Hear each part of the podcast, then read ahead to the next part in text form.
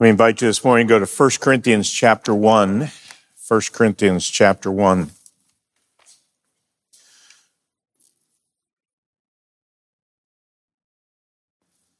The Apostle Paul in the church at Corinth had certainly what could be described as a complicated relationship. He had taken the gospel to Corinth in chapter 4. He calls himself their father through the gospel because he was the one who brought the gospel to them. Uh, yet there was tension between himself and the church, between uh, the church and him. And uh, these letters reflect that. This one, uh, not as much personal, though some, uh, as the second Corinthians, which seems to be more of an apostolic defense because of people uh, questioning his standing as an apostle. This one uh, really hitting many of the problems and tensions that are at Corinth. Uh, in some ways, it's a good thing for us to see this because I believe uh, there's a tendency uh, in our day to discard difficult relationships. Right? I mean, if if we uh, if we thought about it, we might be going, well, like, get a life, people. There's other churches. I'll go serve them. Those Philippian folks up the road like me a lot. I'll go spend time with them. You know, and, and we, we, we sort of are inclined that way in our day, uh, to, to turn around and just sort of hand them off. Uh, some of it is because the bonds of connection uh, perhaps run a little more shallow in our day, sometimes for good, what we might call good reasons. Uh, modern prosperity, mobility, I mean, all the things that, that uh, can be utilized by us can have people who, cultures where people grew up in the same town, the same community, with all those ties tightly together and, and couldn't just like pack up and move to the other side of the country, let alone the other side of the world. And now people can just go, right? And sometimes they go for advancement, prosperity, but the natural, normal ties of community, probably for some of those reasons, uh, run a little thinner than they used to. Obviously, for lots of bad reasons community ties are not that strong anymore because we've privatized life in a way uh, that that ultimately makes personal fulfillment the ultimate objective. It, at times, it is just sort of mind blowing to me. Right? We can, in our culture, at times look at somebody, say, who dives on a grenade to save his buddies and call him a hero and rightly so, because no greater love than to lay down your life. But we also live in a culture that can have someone abandon their family to find themselves and have that be called heroic and courageous. Right? That's the world we live in now. That people can abandon the most primary relationships they have and if they can frame it properly in self-fulfillment, they're looked at as being courageous, that they were willing to step out. Right? So we live in a different kind of world that has the primary motive of everything coming from within the individual rather than the bonds of community, rather than inside of where there are legitimate relationships that stake a claim on us. So Paul moves toward these people rather than away from them.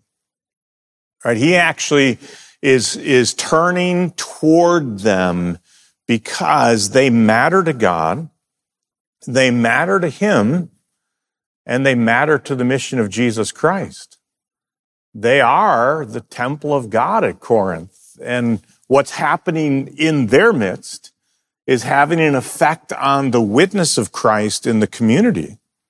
And so instead of abandoning them because he's frustrated with them or responding lovelessly to their lovelessness toward him, he actually moves toward them and in fact does something that might seem uh, very odd to us. He starts the body of the book, so to speak, with a long thanksgiving about them. Look beginning in verse 4 of chapter 1. I thank my God always concerning you for the grace of God which was given you in Christ Jesus, that in everything you were enriched in him, in all speech and all knowledge, even as the testimony concerning Christ was confirmed in, or I think really among you, so that you are not lacking in any gift, awaiting eagerly the revelation of our Lord Jesus Christ, who will also confirm you to the end, blameless in the day of our Lord Jesus Christ. God is faithful, through whom you were called into fellowship with his Son, Jesus Christ our Lord. So here's the question that I want us to try to answer from this text, and that is how can you remain thankful for difficult people? How can you remain thankful in the midst of conflict? because that's what Paul is here. And he really gives us two answers because he has two sentences in all these verses. The first sentence goes from verse four all the way through the end of verse eight. And then in verse nine, there's a second sentence. And so we see here, I think, two reasons why we can remain thankful even for difficult people or when we're in conflict. The first reason found in verses four through eight is because the foundation of gratitude is the recognition of God's grace. Right? Notice he says, I thank my God always concerning you for the grace of God, which was given you in Christ Jesus. So, so he's actually going to express his thanks as, as would only make sense because his thanks in this case is a prayer report. He's telling them what he thanks God for so he thanks God for his grace, which is operative in them. He sees what God has done through his grace and offers thanks. And so let's just, uh, let's just sort of work our way through it. The first question I would ask is, where is this grace found? And it's, and it's answered at the end of verse four, which was given you in Christ Jesus. Notice the words was given you because that's a pattern throughout these verses that I think is very deliberate on Paul's part because he's using verbs that we would describe as passive verbs. So they are all the recipient of these things. These are things that God has done for them. And that's what he's trying to highlight. Notice in verse four, it says, the grace of God which was given to you. In verse five, he says, you were enriched in him. In verse six, he talks about the testimony of Christ was confirmed in you. And then he says down in verse nine, you were called. So all of these emphasize what God has done for them in his grace, all the outworking of God's kindness to them because of grace. Paul sees the hand of God in that. That's why he can give thanks. But he also is wanting them to remember that these are all the things that God has done for them.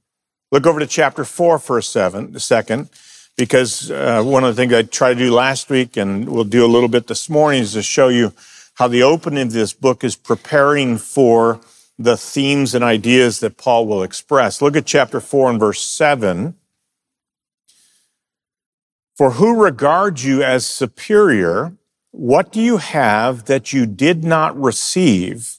And if you did receive it, why do you boast as if you had not received it? So he's going to, he's going to come around to the pride that's causing a problem in the congregation and, and challenge their superiority complex, right? Why are you thinking so highly of yourself? What do you have that wasn't given to you? And if it was given to you, why do you boast as if it wasn't? Well, he's closing a loop there that he starts in four, one four, where he says, you were given this grace in Christ. On your way back to chapter one, verse, the front of it, look at chapter one and verse 31, because here's Paul's uh, sort of summary response of what God has done. In verse 30, he says, by his doing you are in Christ. And then verse 31, the conclusion of that, so that just as it is written, let him who boasts boast in the Lord. If everything that they have is the result of God's grace, then it is a gift that's come to them and they should not be inflated in their egos about it. They should be humbled by it. And so he starts right away by saying, I'm thanking God for the grace that was given you. You've been recipients of God's grace. And I want to praise and thank God for that. Back over to chapter one and look at verse four again. And I think we need to see particularly, and, and this is probably an obvious point, but sometimes we forget the obvious. Notice it says the last part of verse four, which was given you in Christ Jesus. So they have received these things. God's grace has come to them through Jesus Christ and is received by faith in him, his person and work, that he is the Messiah, Christ. He's Jesus, God's son, who is the Messiah. He's described later in this same unit. And He has described earlier as the Lord. Uh, in fact, Paul's central message, he says in chapter two, when he was at Corinth, he determined to know nothing among them except for Jesus Christ and him crucified. In the opening nine verses of the book of First Corinthians, he mentions Jesus Christ 10 times.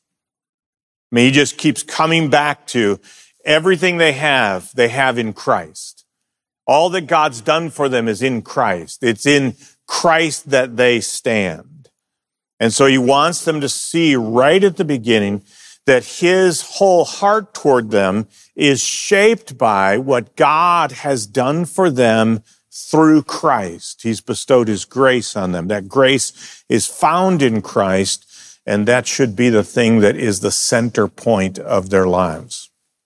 Now let's see what God's grace has actually done or provided for them. Look at beginning in verse five. There's sort of a statement of a comprehensive blessing from God that in everything you were enriched in him. So Paul expands this statement out to all that they have received. Everything, I think, makes it larger than the spiritual gifts he's going to mention in a moment.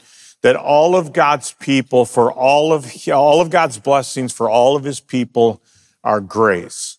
The word enriched here is, is actually most often Paul talks about God being rich, right? God who's rich in mercy.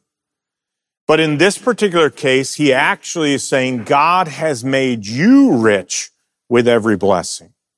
In fact, in chapter 8 of Second Corinthians, he talks about this, this exchange that happened, that Christ who is rich became poor, so we who are poor might become rich in him. So they are viewed as having the riches of God's blessing brought to them through Christ. He's blessed them in a, in a comprehensive way. All of God's blessings have been bestowed on them. But then he narrows it to, to a couple of concrete expressions of that. Look at the end of verse five. In all speech and all knowledge. And then also look at the beginning of verse seven, so that you are not lacking in any gift.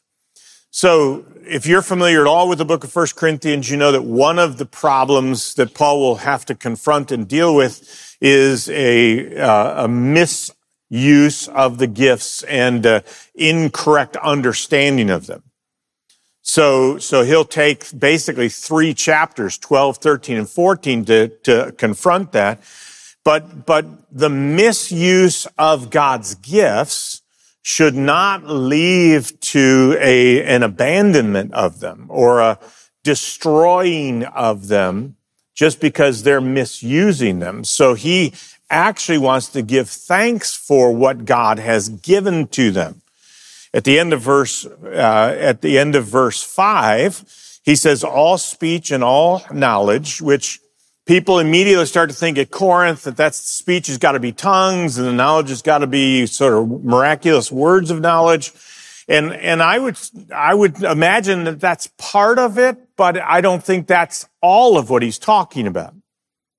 Because the word speech there is used in chapter two to speak about the kind of preaching that he was engaged in. And it's simply summing up all the ways in which people communicate and speak God's truth to one another. God's the source of that. He's given to the church the things that are needed for the speaking and teaching of God's truth. And knowledge comes along in chapter 8, and it's not miraculous knowledge. It's actually a kind of knowledge, he says, that could puff up. And when he unpacks what that knowledge is, it's someone's knowledge that an idol is nothing. Right? You didn't have a, some kind of special revelation of knowledge to the person to know that an idol is nothing. That, that's actually based on the word of God.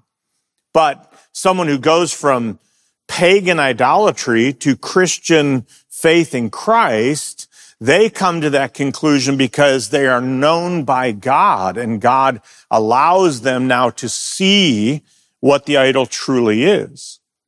So knowledge isn't just some miraculous impartation of information here. He's saying, listen, God's blessed you with, with the communication of truth and the understanding of God's truth.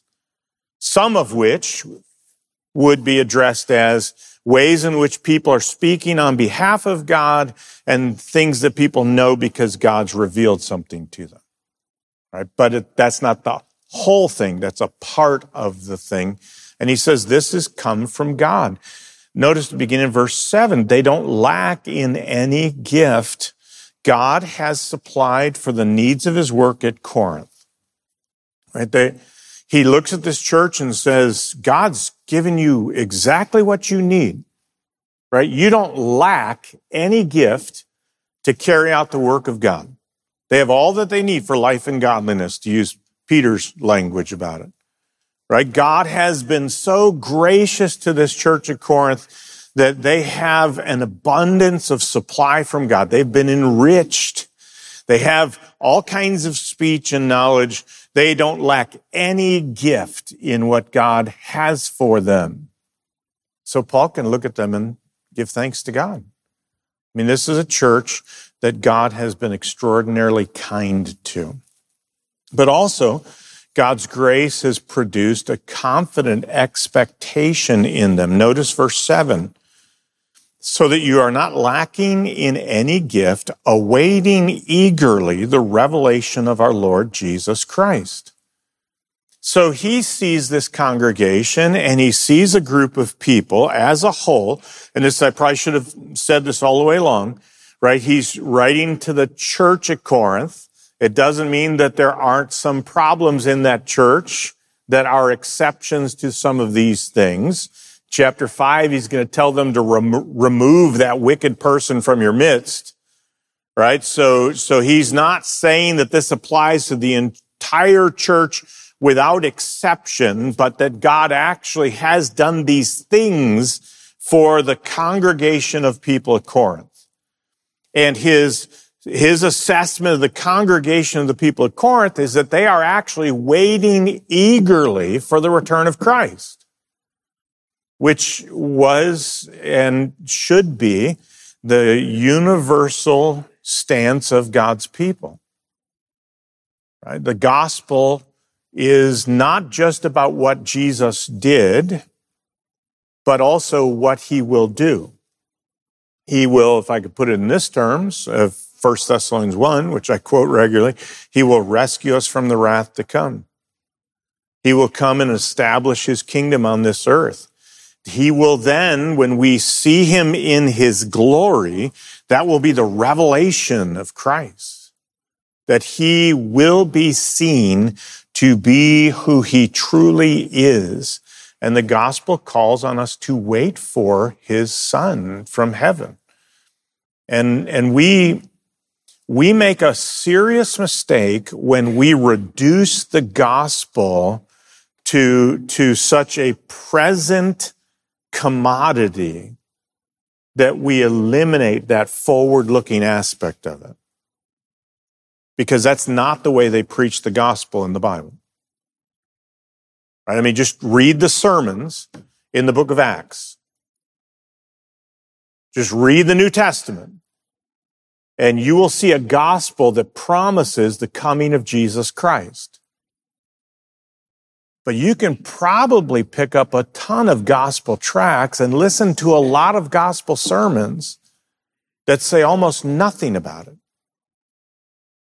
I mean, they'll talk about you going to heaven, or you'll be ready to go to heaven when you die but they don't really talk about the fullness of Christ exalted and returning as the judge of both the living and the dead, the one who, to whom all will give an account of themselves, because God has shown that he's the one who will be Lord and Christ over all things. That's the gospel. And Paul knew that God's grace had turned their hearts from this world to the promise of Christ and his coming. Right? He had, he had shifted them fundamentally in the terms of what ultimate reality was included in there. Right? And here's what I mean by that. You and I are soaked in, saturated by a culture that views real as only this world right? Right now is it. Be in the present, soak it up, make the most of it, enjoy it. You only have one life. You may as well make the most of it. And, and that worldview permeates our, our world and excludes a proper biblical understanding of what is real, what's ultimate. And if we think that only this world is real, then our hearts and affections and our hopes will all be fixed in it. But if we actually believe what the gospel promises, that Christ is coming and he's going to establish a rule and reign on this earth, and we will enjoy that rule with him, then our hearts are to be set on something above and not on things below. That we will have God prom- God's promise to us of a crown which he has for all those who love his appearing. Right? So, so we have to realize that a heartbeat in us for the appearing of Christ is the evidence of God's grace and the revelation of his glory and Paul knows that congregation enough to know that they are eagerly awaiting the revelation of Christ. So he thanks God for that. He thanks God for that. That's what God's grace has done for them. And this grace also for Paul is a sort of double confirmation. Look in, look in verse five because it's a confirmation of the gospel even as the testimony concerning Christ was confirmed in you. So the work of God by his grace to enrich them and, and have them have all speech and knowledge and not be lacking in any gift. All of that was the grace of God confirming the testimony about Jesus Christ. That, that it was God showing himself to be real among them. God's work to transform sinners and create an assembly of worshipers in the midst of a grossly pagan and perverse city was a testimony of the, uh, a confirmation of the testimony about Christ, the gospel. Right? What God did there was confirming or guaranteeing that the gospel is true. I mean, it, it produces real dynamic effects among those who once were captured to the idolatry of their community and the immorality that was pervasive there. And God called them out of that darkness into his light, established a, a community, a congregation of believers among which he was actively working. And that was the confirmation of the testimony about Jesus Christ. You know, one of the things that, that we have to be careful of, and, and I think regularly remind ourselves, is that, um, and Corinth struggled with this, right? Because they were beginning to shift away from, from objective truth of the gospel to subjective experientialism. And, and, and we should rightly reject experientialism as dangerous without rejecting experience. Right? Experientialism makes our experience the standard.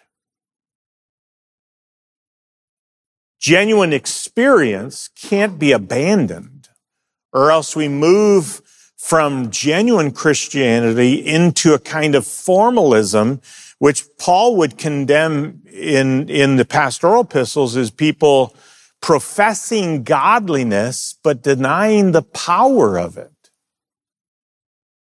I mean, if Christianity is real, it changes things. If the true and living God has chosen to live among his people, there is evidence of it. There's an experience of the grace of God something happens through the gospel, through the power of his word to produce transformed lives and real evidence of God's grace. I mean, just, just track along one way that Paul would be emphasizing this, right? The gospel produces life and life produces fruit. They had seen fruit at Corinth. The Spirit of God is the one who opens their eyes of understanding, gives them spiritual life, and actually chapter 12 will say, places them into the body of Christ. When the Spirit comes into the life of a person, he actually also comes bearing gifts. Just like he talks about here. You don't lack any gift because that's the Spirit's work among you. It's his work is described in chapter 12, verse 3 as the manifestation of the Spirit. So the gifts are the manifestation of the Spirit's presence at Corinth among God's people for those who are the body of Christ. Gifts are given for the common good, 1 Corinthians chapter 12 says. So if the Spirit has given gifts, those gifts will produce good among the body of believers. Something will happen that can be described as the common good of the body. Right? So, so think about it. If you're, if you've got some idea of Christianity that's all notional, theoretical, all just ideas, but actually doesn't generate life, doesn't manifest the power of the Spirit, doesn't accomplish the common good through the gifts, doesn't result in the edification of the body, it's not biblical Christianity. Right? I mean, I, trust me, I am absolutely opposed to the kind of wacky, excessive uh, experientialism that tries to pass itself off as Christianity, where it's it's like you know people people think they have a word from God and it's just their imagination, or they you know they feel all warm and fuzzy and they really have the flu. They don't have any kind of spiritual movement going on, right? I that that has always led into serious danger and, and uh, compromise of the truth, corruption of God's people, I mean, we've got enough church history to know where that path leads, but we also have enough church history to know where this path leads to. So that you can have a name that you're alive, but dead. That's what Jesus says about one of the seven churches, right? I mean, it's possible to have a kind of formal Christianity which does not have the power of Christ operative in it. There's no life there. And, and Paul is saying that these evidences of God's work by the Spirit among them were the confirmation of the testimony about Christ. In fact, Paul gives us a great example of what this would look like in chapter 14 when he says they're gathered together and someone speaks by the Spirit and believers are brought to conviction and edified by it. And he says an unbeliever says, certainly God is among you. Right? It causes them to see that the true living God lives here. The life of the church of Jesus Christ is supposed to be alive. Right? And, don't think culture expressions, don't think don't think all the kind of faux life that people have, because you can create experiences. Right? I mean, we could, you know, we could jazz this place up with lights and sounds and smoke and have you feel a bunch of stuff. That's not what I'm talking about. I'm talking about real transformation in lives through the power of the Spirit as He uses the gifts He's given to the parts of His body that God is changing people. And Paul said, I saw that there. Right? It was confirmed among you by this gracious activity of God enriching your church with the gifts that you were needed.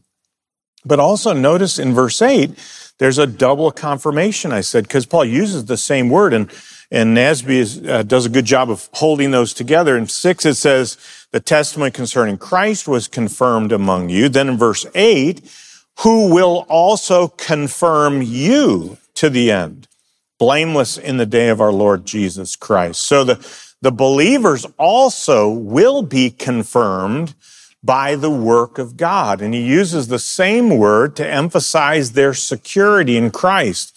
Just as the testimony was confirmed through the grace of God that enlivened them and enriched them, they will be confirmed through Jesus Christ, the one who is the Lord, right? God will do this for them. In verse, uh, verse eight, the, the, words there to the end, uh, some of you may have a translation that has completely because it's, it could be either one, right? You could take the, you could take the E there and capitalize it.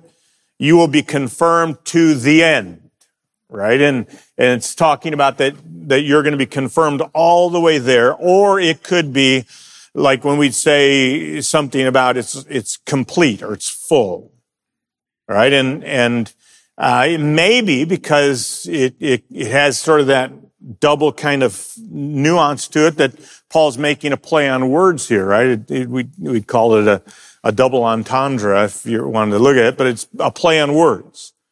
I tilt toward the completely because the very next phrase talks about what the actual end is, right? And blameless in the day of our Lord Jesus Christ. So, so any way you take it, it's simply this, that God began a good work in them and he will continue it, like Philippians 1 6 says, until the day of Christ.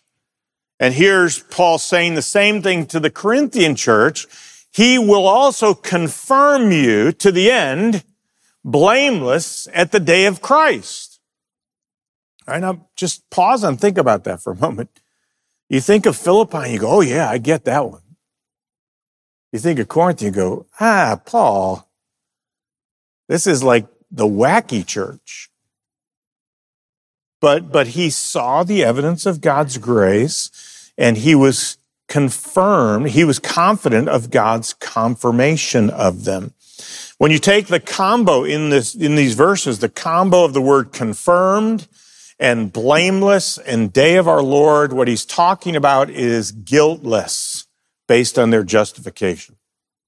Right. That, that one day, then when they come before the judgment seat of Christ, they will be recognized as blameless because of the righteousness of Christ. They will be confirmed as God's people.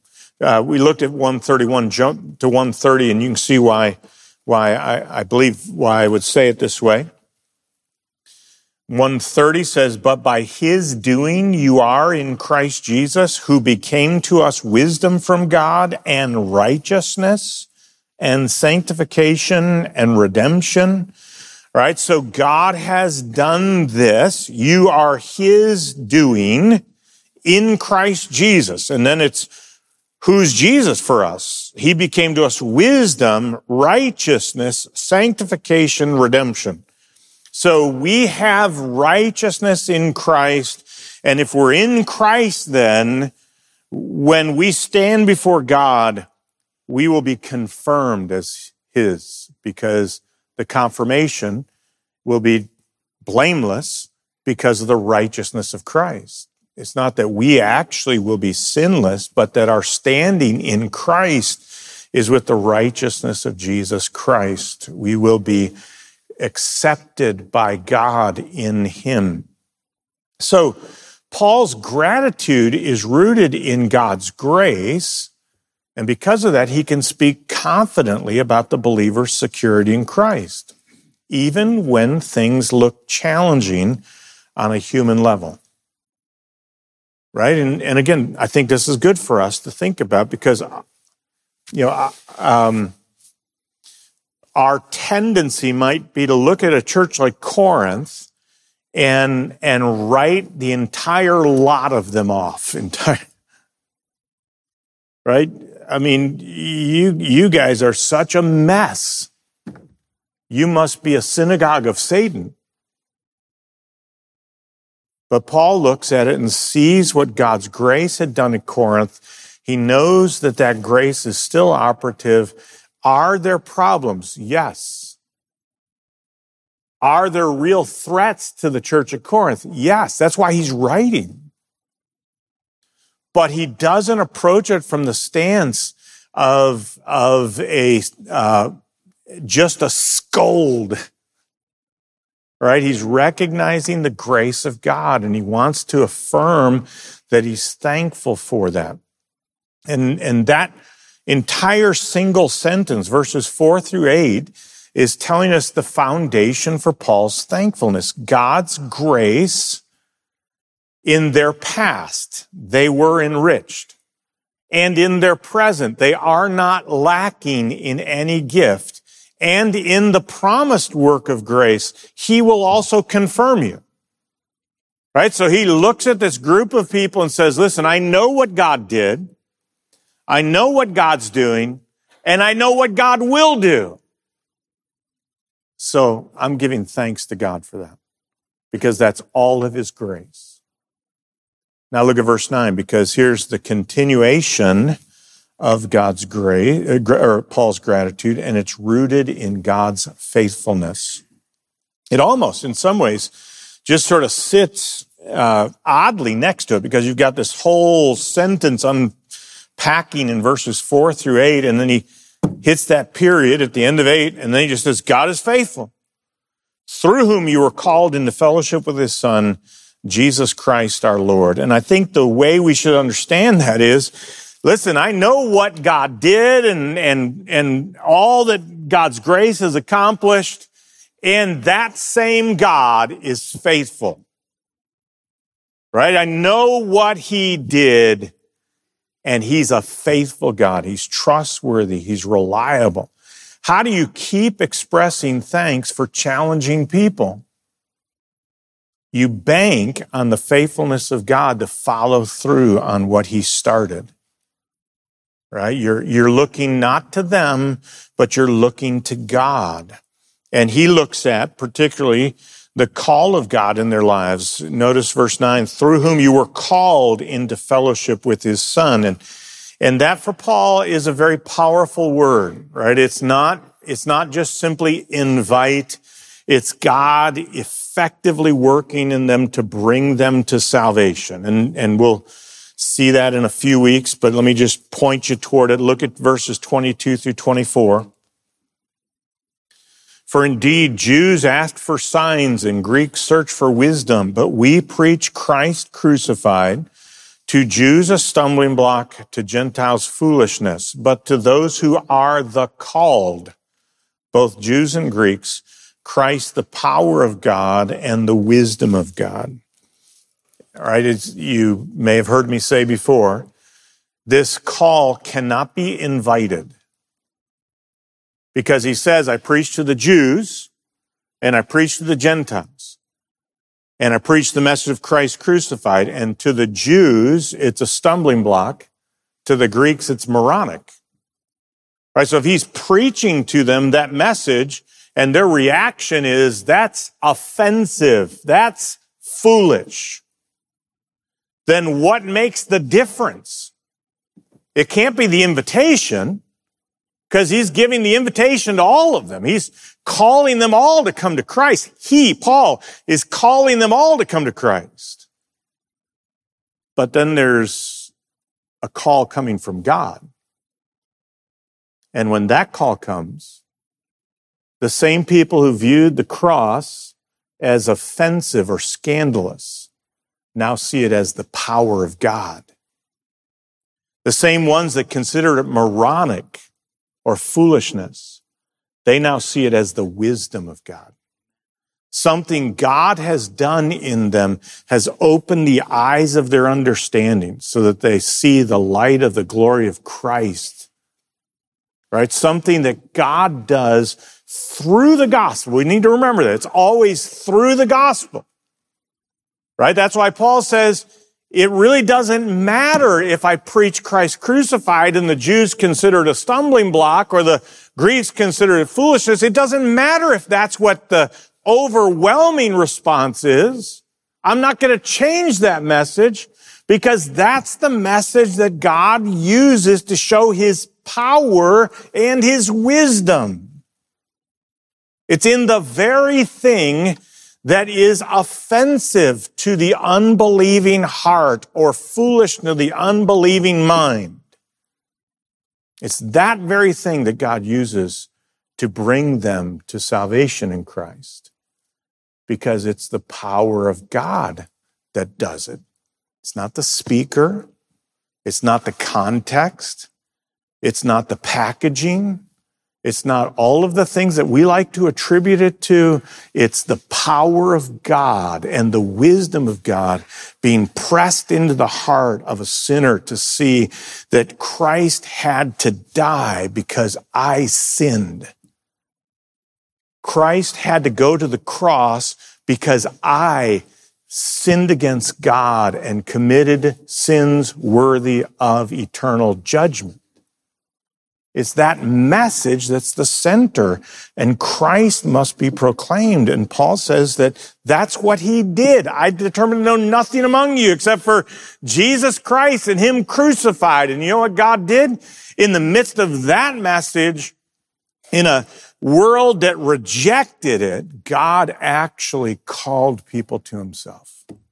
It was his power. And the one who called them Paul says to the Thessalonians, 1 Thessalonians 5 24, faithful is he who called you, who will also do it. Right? He called you to salvation. He will save you. It wasn't based on you. It wasn't based on your will, your strength, your wisdom. Left to yourself, you would come to the same conclusion that the Jews and the Greeks did. But when God shines the light and draws the heart to Christ, faithful is he who calls you, who will also do it. That's why Jesus said, I have other sheep which are not of this fold. Them must I also bring, and they will hear my voice. And Jesus could say, of all that the Father has given me, I will lose not one. Because he's the shepherd who saves. He's the God who's faithful to do that. And so Paul looks at this statement and says, God is faithful who called you. He's not going to drop you. He's going to hold you. He's going to confirm to the end the thing that he has begun. And notice the purpose of God's call in verse 9.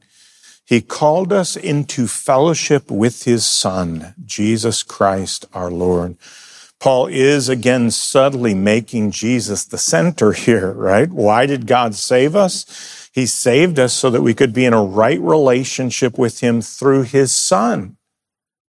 So in verse 8, you have forgiveness, confirmed blameless. In verse 9, you have fellowship. So God has taken the debt of our sin and has wiped it away. So we are going to be blameless before him. But it's the whole point of that, right? The whole point of that is so we can be in relationship with God, right? Forgiveness is not simply getting a card that says, Hey, your sins are all gone. Go ahead and do what you want to do. Right? It's actually the thing that separates us from God is our sin. So when God forgives us, it's so we can have fellowship with Him. We can be brought into relationship with Him. We can know Him because knowing Him is eternal life. That's what Paul's after, and that's what he's grateful for. So Paul maintains a grateful heart for the Corinthians. And if you and I are going to do that in our lives with difficult people, then we must expand our view of people to include God.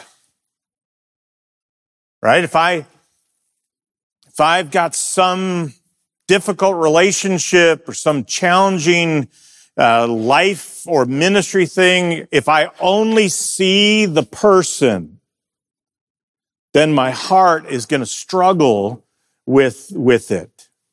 But if I see that person in relationship to God, what God has done in their life previously, what God is doing currently, what God has promised to do for them eternally, then my heart can shift to thankfulness.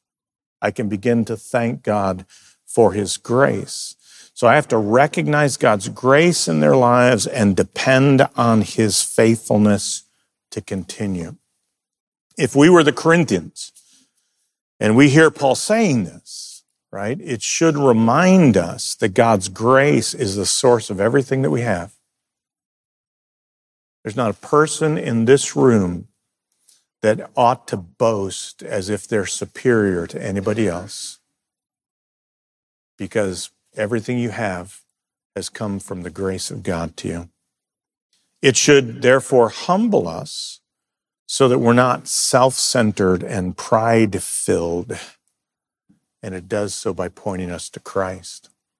I mean, what a, a beautiful way Paul, for Paul to, to take the, the realities of what God has done and weave them into his prayer life and also his word to help restore the relationship with them because he's moving to them from the standpoint of God's grace as the first and most fundamental element of everything.